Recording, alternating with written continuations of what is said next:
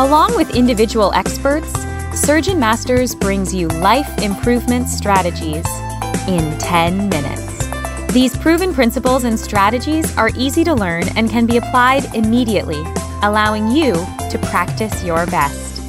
Here's your host, Jeff Smith.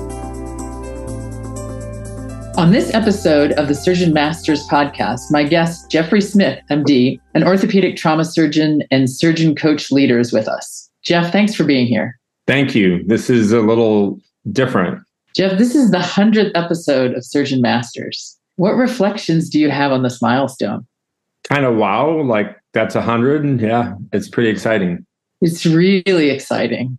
You have been trying to normalize being human and how to navigate the demands of a career in trauma for quite a long time. How does it feel to be a leader in this space and to have your work acknowledged by your peers?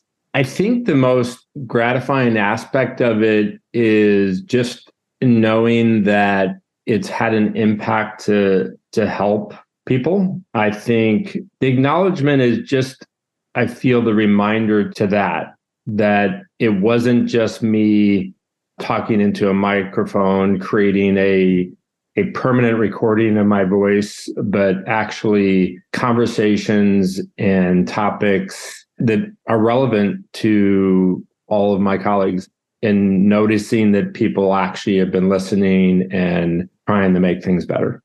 What do you think your biggest impact has been? Oh, that's a super tough question. I think probably the biggest impact is acknowledging the importance of the conversations and having people feel that it's these are normal topics to talk about kind of normalizing it. And I like a little bit the aspect of inspiring others to do things, but I think I've inspired people to be more comfortable talking about all sorts of different issues. When you started this, did you realize how far this would come?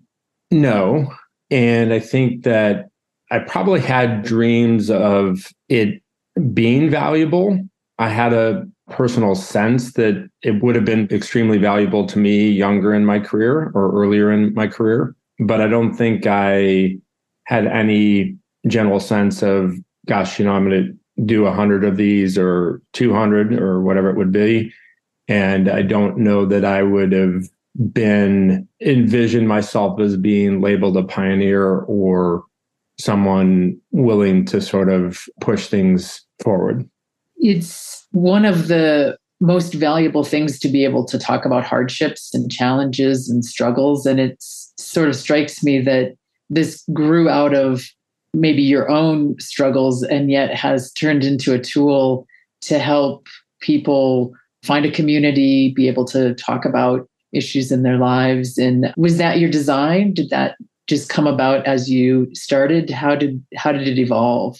Yeah, I don't think that was design. You know, a lot of this was predicated by my getting into coach training and learning a different way to approach things. And so as I learned about the coaching mindset, I was incorporating that into things I was doing, and it was changing the historical training and healthcare environment of either the mentor or advisor concept.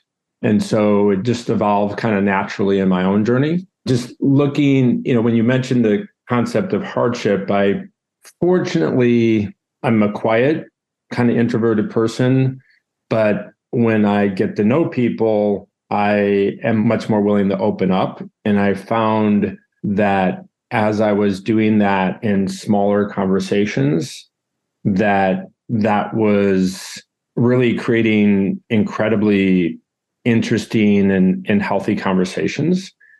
And I guess I probably didn't really allow myself to realize that how much how public I was doing that, even though it is a podcast and even though I get up on a podium, you know, a lot of times you as an introvert, you don't feel that bigness. You actually try in your head to pretend like you're talking to one other person or or a very small group.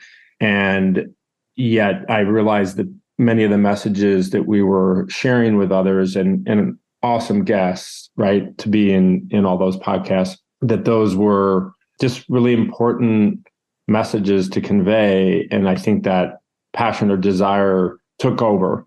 Mm-hmm. And so that just was the energy that just kept me going and going. What's your next big idea? Ah, uh, wow. I have quite a few. I would say the next one is really growing a, a network of coaches that are doing not the same thing, but I would say similar things because I think we each have a unique contribution that we want to make to coaching or to the healthcare profession. And so it's using maybe a little bit of a template and, and growing that to just a larger and larger panel of people that are getting out there coaching and helping continue those conversations because that and furthering the coaching model and mindset. Coaching has changed you and influenced you as surgeon masters. How have you changed coaching? Wow, that's a tough one. I think it's just, and this is a hard one, but I I think that recognizing that you can get involved in coaching without going all in, even though there's so much different in the coaching that we do versus sports coaching. The one analogy with with athletics is that whether you're a mediocre or a fantastic athlete, if you've learned some tremendous lessons in that, that whether it's completely after your career or as during your career, you can turn that around to help others around you. And I think maybe the impact in, in physician coaching is that we've tried to get as many people involved, whether this is something they're going to do now or do it in the future. So I think the big project is continuing to plant seeds to get more people involved in the coaching.